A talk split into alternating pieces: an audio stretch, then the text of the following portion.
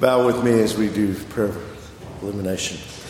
Heavenly Father, in your word, you tell us that unless you build the house, the workers labor in vain. So in this time together, as we gather around your word, may you build this house. By your Holy Spirit, give us eyes to see and ears to hear what you want us to see and hear. And open our hearts that we might be transformed at the reading of your holy word. In your Son's most precious name we pray. And all God's people said, amen. Our reading comes from Genesis 11, 1 through 9. That will be found on page 10 of your pew Bibles. Hear the word of the Lord. Now the whole earth had one language and the same words. And as people migrated from the east, they found a plain in the land of Shinar and settled there. And they said to one another, "Come, let us make bricks and burn them thoroughly." And they had brick for stone and bitumen for mortar. Then they said, "Come, let us build ourselves a city and a tower with its top in the heavens, and let us make a name for ourselves, lest we be dispersed over the face of the whole earth." And the Lord came down to see the city and the tower which the children of man had built. And the Lord said, "Behold, they are one people, and they have all one language. And this is only the beginning of what they will do. And nothing that they propose to do will now be impossible for them. Come, let us go down and confuse their language, so that they may not understand one another's speech." So the Lord dispersed them from there over the face of all the earth, and they left off building the city. Therefore its name was called Babel, because there the Lord confused the language of all the earth. And from there the Lord dispersed them over the face of all the earth. Thanks, Chuck. Appreciate that. Thanks for bearing with me. I was up at 12:30 Friday night with Jake trying to chase high school kids, make them go home from the A&O house. They just like being there too much. So it's been a long weekend, but a good one. We are going through on the story, the great overview of the book of Old and New Testament, if you haven't had a chance. We've gotten through the Gospels, which have been wonderful, and now we're at the place chronologically where Christ has risen. He's appeared to the 10, he's appeared to 11, to Thomas, to Peter, to over 500 people, and now they just wonder, what do we do now? What's going to happen next? And that's where we pick up the story in the second chapter of Acts, verses 1 through 12. This will be our reading, the second chapter of Acts, verses 1 through 12. Imagine several hundred believers from all over the nations, all over that area, there waiting for God to do something. Hear what Luke says in Acts. Chapter 2, verse 1. When the day of Pentecost arrived, they were all together in one place. Suddenly, there came from heaven a sound like a mighty rushing wind. It filled the entire house where they were sitting. And divided tongues as of fire appeared to them and rested on each one of them. And they were all filled with the Holy Spirit. They began to speak in other tongues as the Spirit gave them utterance. Now there were dwelling in Jerusalem Jews, devout men from every nation under heaven. And at this sound the multitude came together. And they were bewildered because each one was hearing them speak in his own language. They were amazed and astonished, saying, "Are not all those who are speaking Galileans? And how is it that we hear each one of us in his own native language?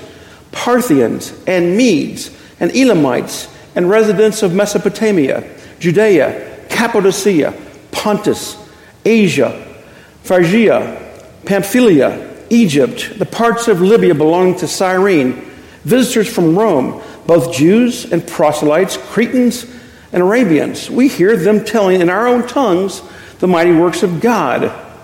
And all were amazed and perplexed and said to one another, "What does this mean?" And my favorite part, but others said, "They must be filled with new wine." This is the word of the Lord. Let me pray for a moment. Father, these are your words, and as Chuck prayed so well that if we build the house on our own, it will fail, but we know if you build the house, we labor not in vain. So would you build this house and this sermon this time? May the words of my mouth, the meditation of our hearts be acceptable, O Lord, in your ears. We pray this in Christ's name. Amen. So I know that some of you know I grew up in Austin, middle school, high school. I was a hippie kid. My kids loved to carry around an old picture of me, my driver's license, when I was a freshman at UT. I have a fro and a beard that's just a circle of hair. My one son said, "Dad, you either look like Jesus or Charles Manson." We're not sure which one. But I just was this hippie kid. I didn't know anything about cowboys or country music. I was all into rock and roll and Woodstock. And my senior year, I was dating this young woman from West Texas girl. Grew up on a ranch, and she took me, this hippie kid with hair and earth shoes and bell bottoms and puka shell and all, it took me to the ranch. That was quite an experience. I guess it was the true test of our relationship. And we, sure enough, out in this West Texas ranch, get this big old Cadillac with her grandfather, and we're just driving through the field in a Cadillac, and he looks at me and goes, "What's your name, boy?" I said, "Kim." Dead silence. "You got another name?" I said, "Well, my first name is actually Kenneth. My middle name is Kim." He goes, "Think I'll call you Kenneth." So we pull up to the gate, and he goes, "Once you get that gate, son." I'm like, I don't know what "get that gate" means. What are you talking about? So I hop up. Just take that. So there's this gate, and there's this loop of barbed wire at the top, and it's tight, and I'm trying to open the gate, and I'm trying to push the barbed wire, and he's like kind of sitting there having fun with me, and girlfriend, family, all of them, they're just watching this hippie kid trying to open a cow gate. And he yells and goes, "Use the cheater bar. Use that cheater bar." So apparently there's an iron bar hanging there, and you're supposed to use the cheater bar. And I have no idea. Well, what you're supposed to do is use this as leverage to get that loophole. I take the cheater bar, and I'm just beating on the gate. We get back in the car, and he goes, "Yep, you're from Austin, aren't you?" So... But I didn't grow up around country. I didn't grow up around country music at all until met my wife, Lisa. My wife, Lisa, is a little bit country, and I was a little bit rock and roll. And she introduced me to all these great country songs. And I just started really loving country music because it's all about the breakup. It's all about splitting up. It's all about broken hearts. And it's just some great theology, some great words. I just wrote down some of my favorite titles of country music about splitting up or breaking up. Here's one. "She Got the Gold Mine, I Got the Shaft." "Bubba Shot the Jukebox Last Night, Said It Played a Sad Song and Made Him Cry." This one says, "My wife ran off with my best friend. I sure do miss him." "If you want to keep the beer real cold, put it next to my ex's heart." And then my wife's favorite, "How come your dog don't bite nobody else but me?" And then this one, my wife loves this one. She goes, "I want you to love me like my dog does." Then there's my old favorite, my dad used to sing, "I got tears in my ears from lying in bed crying over you at nights." Songs about breakup, songs about splitting up. That's all the great songs. And it seems like, going back to an old song of the 60s of my life, Neil Sedaka said, breaking up is hard to do, but it doesn't really seem like these days, with all that's going on, the breaking up for human beings, for people, is not that hard to do.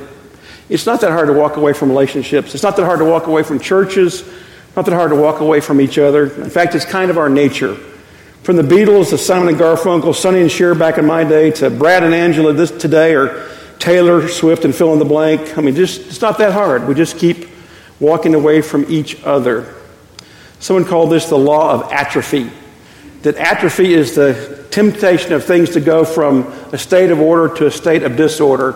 But everything left on its own will deteriorate. Keller says that's especially true. Tim Keller says that atrophy is actually true in relationships. He says this, "On our own power, all relationships will eventually break down." That guy you grew up with, that you played ball with, that you just don't talk to anymore. That couple that you used to go out to dinner with, that you kind of avoid each other now when you see at the grocery store. That coworker that you started off so great with, and now you won't even talk to each other. That buddy that you started the business with, and now there's lawsuits and you're mad at each other. That family member that you can't stand to be in the same room with, or they can't stand for you to be in the same room with. That family that used to be down there at the end of the pew. That marriage that we thought would never fall apart. Relationships, given on their own power, just like a bad country western song, will fall apart. Why is that? What's that about? Why is it that we can't just stay together? Why is breaking up and breaking off and breaking away too easy for our culture? Why do we keep finding these broken relationships as we go through and try to serve the Lord, even in our church, especially in the church? I like what's the lesson here in Babel. We can kind of get a clue to what we're like and why, at least in my life, why relationships tend to deteriorate and tend to be hard work. You know the story. It's believed that around 610 BC, Nimrod was the emperor, the power of that area somewhere in Mesopotamia. King Nabopolassar, all of human nature after the flood, the human society that we know was together. They spoke one language. They were very gifted, very talented. And one day they decided to build not only a tower, and that's really kind of dumbing it down. They were going to build a city, like a New York City, with an amazing edifice. Actually, it's called a ziggurat. It's actually their own man-made mountain. It's a man-made hill. It had 26 bronze-covered gates in it. It had a complete highway that spiraled up the top where they had lodging. They had actually grew crops when they started this whole thing for however long they started it. It was believed to be at least 300 feet to maybe almost 1,000 feet. It was actually discovered, abandoned, of course, because of what happened in Scripture, but it's actually believed that Alexander the Great from Greece came upon what was left of the Tower of Babel, and he had it dismantled by his soldiers and taken back home to Greece, and he wanted to rebuild it, but he died before that happened of a disease. It was believed to be, until 1889, that this was the tallest man-made structure on the face of the earth until the Eiffel Tower, which is over 1,000 feet. What an amazing undertaking. It says, let us reach the heavens. If you look at what was their goal, was it just to have a great city? What were they all about? And why would God want to wipe this out? Because as they begin to build this magnificent structure, there's a conversation between the Trinity. It says, let us, Father, Son, and Holy Spirit, are having this conversation. It says, you know what? We need to go down and we need to confuse them and separate their languages, because if they keep focusing this way on their own self, who knows what they'll do? They will think they're gods. Let's just go down and disperse them and confuse their language. The word Babel means chaos or confusion. And you can just picture this. I mean, this was Rosetta Stone's greatest moment, because they're all working together and they're talking the same language, and all of a sudden the guy says, can you hand me that brick? And all of a sudden this guy says, can you hand me that brick? No hablo inglés. That's all my 8 years of Spanish will do for me right there.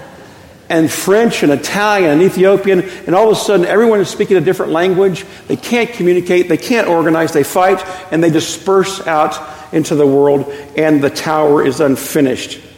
Why? Why did they have to break up? Why would God stop this great achievement? Well, here's the clue, and this is the same clue for why we tend to break apart as families, as friends, as churches, as congregations. Genesis 11:4 gives a key to us. Come, let us build ourselves a city and a tower with its top in the heavens, and let us make a name for ourselves. It wasn't just some great, beautiful tower that was going to be a mile high or whatever. It was the heart, not the height. It was that they decided that they were God, and they wanted to have a name for themselves, and they wanted to be known as the most powerful people in the whole universe. And it's a pagan culture. They were going to be doing pagan sacrifices, even sacrificing children at the top of this ziggurat. They wanted to build their own kingdom and be gods. And that's where God, the Father and Son, said no. That's the problem with mankind, is you keep saying my will instead of thy will. And he confused them. And he sent them away because they wanted to be in charge. Bill O'Reilly has a new book out called The Killing of Reagan. He's done a whole series, Lincoln, Kennedy, The Killing of Reagan. There was just a documentary. I can't say it. There was a TV show recently called Killing Reagan, and it shows Al Haig. If you remember what happened, John Hinckley shoots Reagan and shoots another man, almost kills another man. And Vice President Bush is away from the Capitol. They're putting Reagan under anesthesia, and there's some constitutional crisis about who's in charge. And Al Haig, who's like the Secretary of State, sits around the cabinet and goes, I'm in charge. Let it be clear, I'm the man in charge. Well, actually, constitutionally, he was about the fifth guy down. There's still the Speaker of the House. There's three other people ahead of him, but he's like, I'm in charge. I'm in command, and the scripture says that's why we can't get along. That's why we break apart. That's why we have confusion and Babel, because Tim Keller says, I'm going to do it my way. We say, I'm going to do it this way. I'm in charge. I'm building a name for myself. I'm going to do it this way. It's all about me. And we think we're in charge when really it's God that's in charge of his church and his kingdom. We're building our own mini kingdoms, our own little Babels, and that's why we split apart. That's why the church is not known as the place to go, to be included. It's why I have so many young people and Gap people say, I don't want to go to church because of the hypocrisy there. I don't want to go to church because my parents used to be in a small group and now they don't even follow Jesus anymore. My dad used to go to this church and they kicked him out. That's why building our own monuments split and cause divisiveness in the church. And me and my ego and others cause people to say, I'm done. So how do we undo this? How do we move from our own personal mementos and monuments and building our own kingdom and making it all about ourselves and splitting and continuing to break off with relationships? How do we move to what God intended for the body of Christ, where he said his only prayer in John 17, he prayed before he was killed, not for himself. He prayed this, that they may be one as we, God the Father and Holy Spirit, are one. That's his desire. That's the body. That's the kingdom he wants to build. Not a man-made monument to self-will, not a man-made egotistical edifice, but the body of Christ. How do we get there? Well, this is a sermon I don't want to preach. I need to be sitting where you are. This is my sermon to myself in light of my continually dealing with my own ego and thinking that I can do this or that and God's going to bless it. Here's some things I see in Acts 2, 1 through 12 that are helpful, I think, for us and perhaps you personally, but definitely for me. I want you to notice the all-togethers in Acts 2, 1 through 12. The first thing it says is, they were all together in one place. That the place that we see Christ, in a way we can see him no other place, is we keep showing up. We keep coming to church even if we don't like the music. We keep coming even though if we're mad at someone across the street. We keep coming even though we may be at friction. We keep showing up. Tim Keller says you cannot achieve Christian maturity by yourself, just you and Jesus or your little holy huddle. You have to keep interacting with other sinners in the body of Christ wherever it is, or you will not know the fullness of Jesus. We can't just walk away.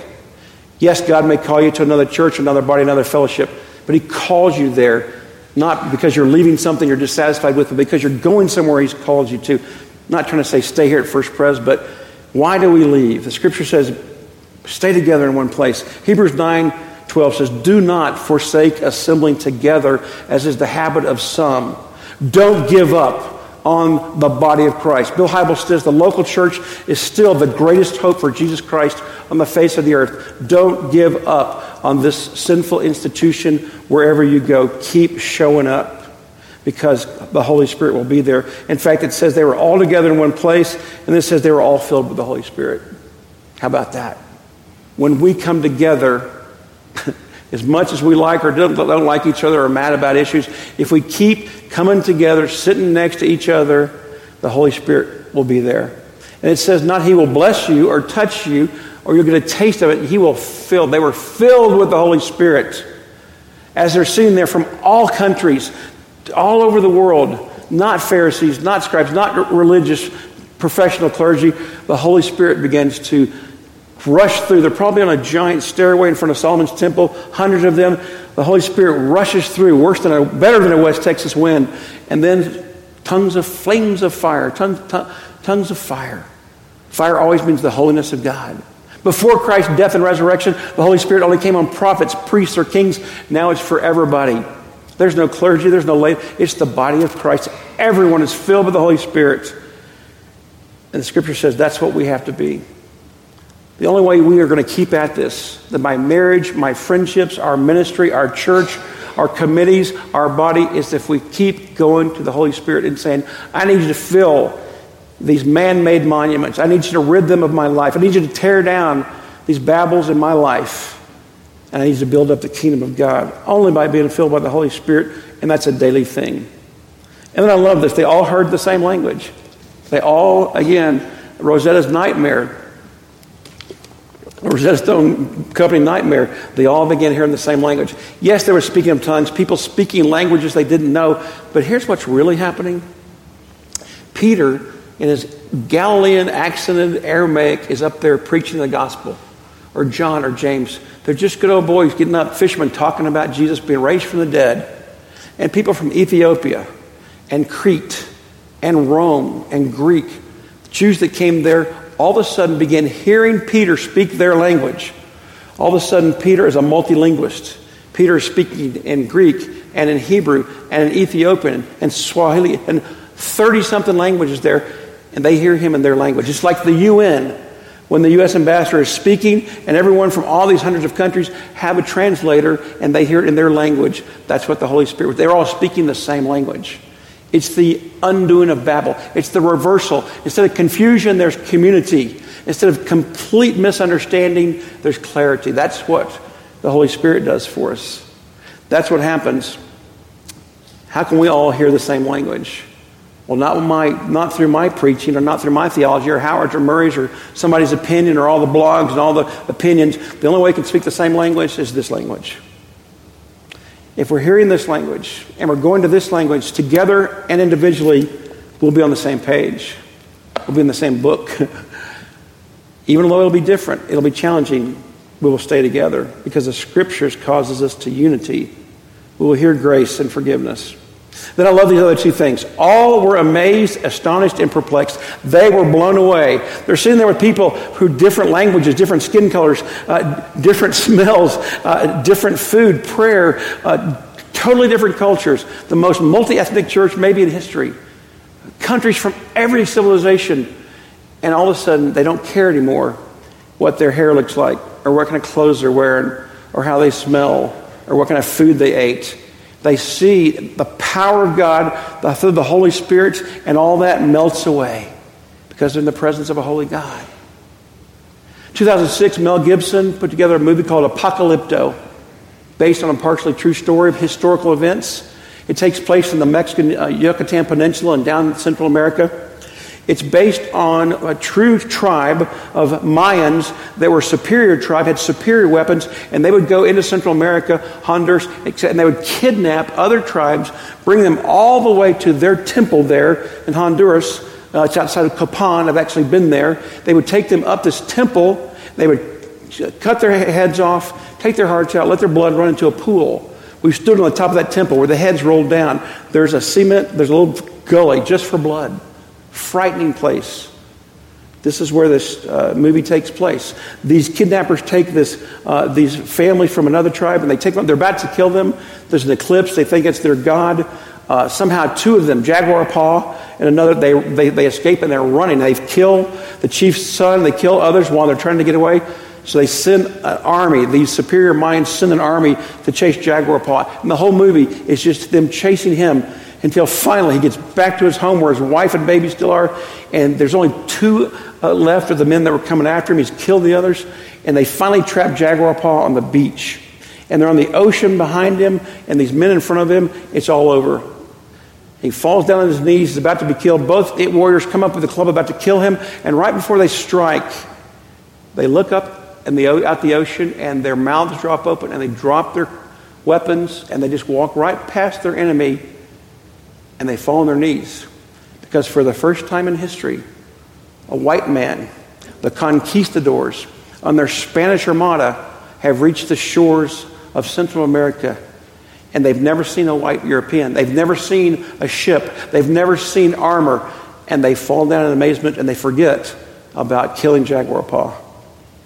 Folks, if we could look at the face of God, if we could be in awe and amazed and overwhelmed and just in what it says, just amazed by looking at Christ. We won't have time for the petty things that get in our way and keep us from loving one another and staying together. All were amazed, fixing our eyes on Jesus, the author and perfecter of our faith, who for the joy set before him despised the cross, endured his shame, and is seated at the right hand of God. If I'm looking more at Jesus, I'm not going to pick you apart so much. And I love this last part. They were all accused of being drunk. They were so delighted and having so much fun. And so thrilled and so much laughter, people thought they must be drinking. Friday night, we had about 80 high school kids over here. They were doing karaoke, and they were at a campfire, and they were out playing games, and we were just having a great time, and everything was going great. About 11:30, I looked out, and there's 5 police cars. Sorry, Howard. There's 5 police cars in the parking lot. Now I'm, uh-oh, here we go. I walk out there and go, "Gentlemen, can I help you?" He goes, "Who are these kids?" "Oh, they are having a good time. We haven't seen one beer bottle. We haven't seen one joint. Who the heck are you guys?" So, well, we're just A&O kids. He goes, "This is so encouraging to us, but you might want to turn it down. We can hear you on I-40. So, thank you, gentlemen. They couldn't believe high school students having a good time without being high or stoned. Wouldn't it be great if we were accused of being drunk because we were so full of the Holy Spirit and so loved? So how do we get here? Personally for me, this is my sermon to myself. How do I undo the Babel in my own life? This is a few things for me as we wrap up. My first is to look in the mirror. Like Michael Jackson said, I need to look in the mirror. I'm the man in the mirror. I need to look at myself first. There's got to be some changes. Instead of me telling everybody else what they need to do, and if only they did this, and only the church did that, and only this did that, it starts with Kim Talley. To look in the mirror and say, if there's a constant problem with relationships, I'm the common denominator. What am I going to do about it? This log keeps bumping into other people's eyes. Start with me. The second thing is to be quick to forgive. Instead of nursing grudges and holding on to bitterness and holding on to grudges for years and years, it's just to be quick to forgive, as Scripture says. If Christ can forgive me, who can't I forgive? The word wreath and the word wrath come from the same Greek word. It means to twist. It means to take branches and to twist to make a wreath. The word wrath, if I keep not forgiving, it will twist and distort my soul. It will twist and distort our heart where we can't forgive. We've got to be quick to forgive. Speak the truth in love. Not mushy love that always forgives and never holds anyone accountable, but not dogged legalism that demands everyone follow the rules just like me. Somewhere that healthy truth and grace in the middle. Some of you lean towards grace and you need some truth. Some of us lean towards truth. Some people lean towards grace. Christ says be in the middle. The next, be ready to let it go. Every family in here that has a kid under 9 years old, they can sing Let It Go from Frozen word by word. Words are horrible. Title is great. There's a point, just let it go. Absorb the blow. Christ died for that. Don't always demand justice. Don't always demand repayment. Sometimes we just absorb the blow because Christ absorbed the blows for us. Next, seek to be reconciled, not to just be right. Seek reconciliation. Stay in the game. Don't walk out the door. Don't leave. Keep coming back to the table. In the name of Christ, mercy triumphs over judgment. And lastly, I can only do this in Christ. I don't have the ability. I'm a selfish, Babel-building, man-monument person. I can only go to Christ and do all things through Christ. I can only go to Christ who gave up his self, who let his tower, his body be torn down so that we can be built up, who gave up himself so that you and I can find ourselves in Jesus and not worry about being all about me. Keller says this, the reason we will have to hold ourselves accountable for our relationships is that mutual love in the Christian community is super hard. It's not easy. Jesus has brought incompatibles together. Does that sound like us?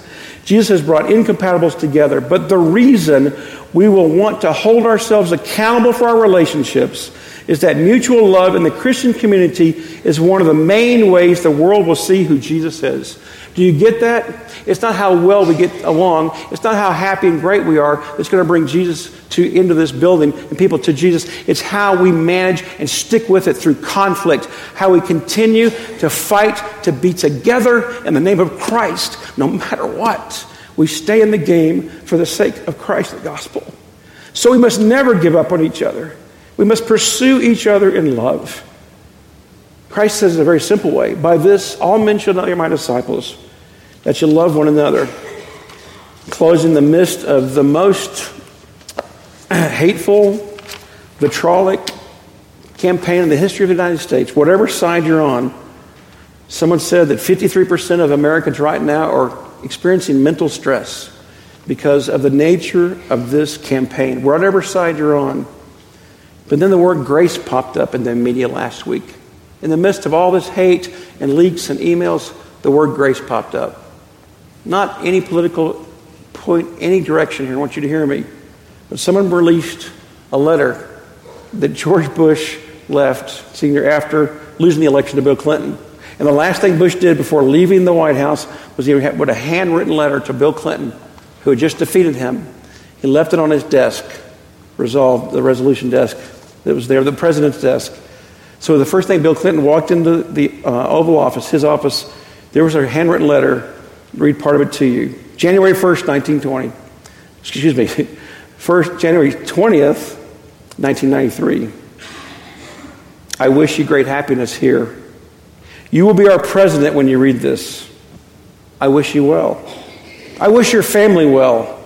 Your success is our country's success. I am rooting for you and for your family. Good luck to you, George Bush. Grace.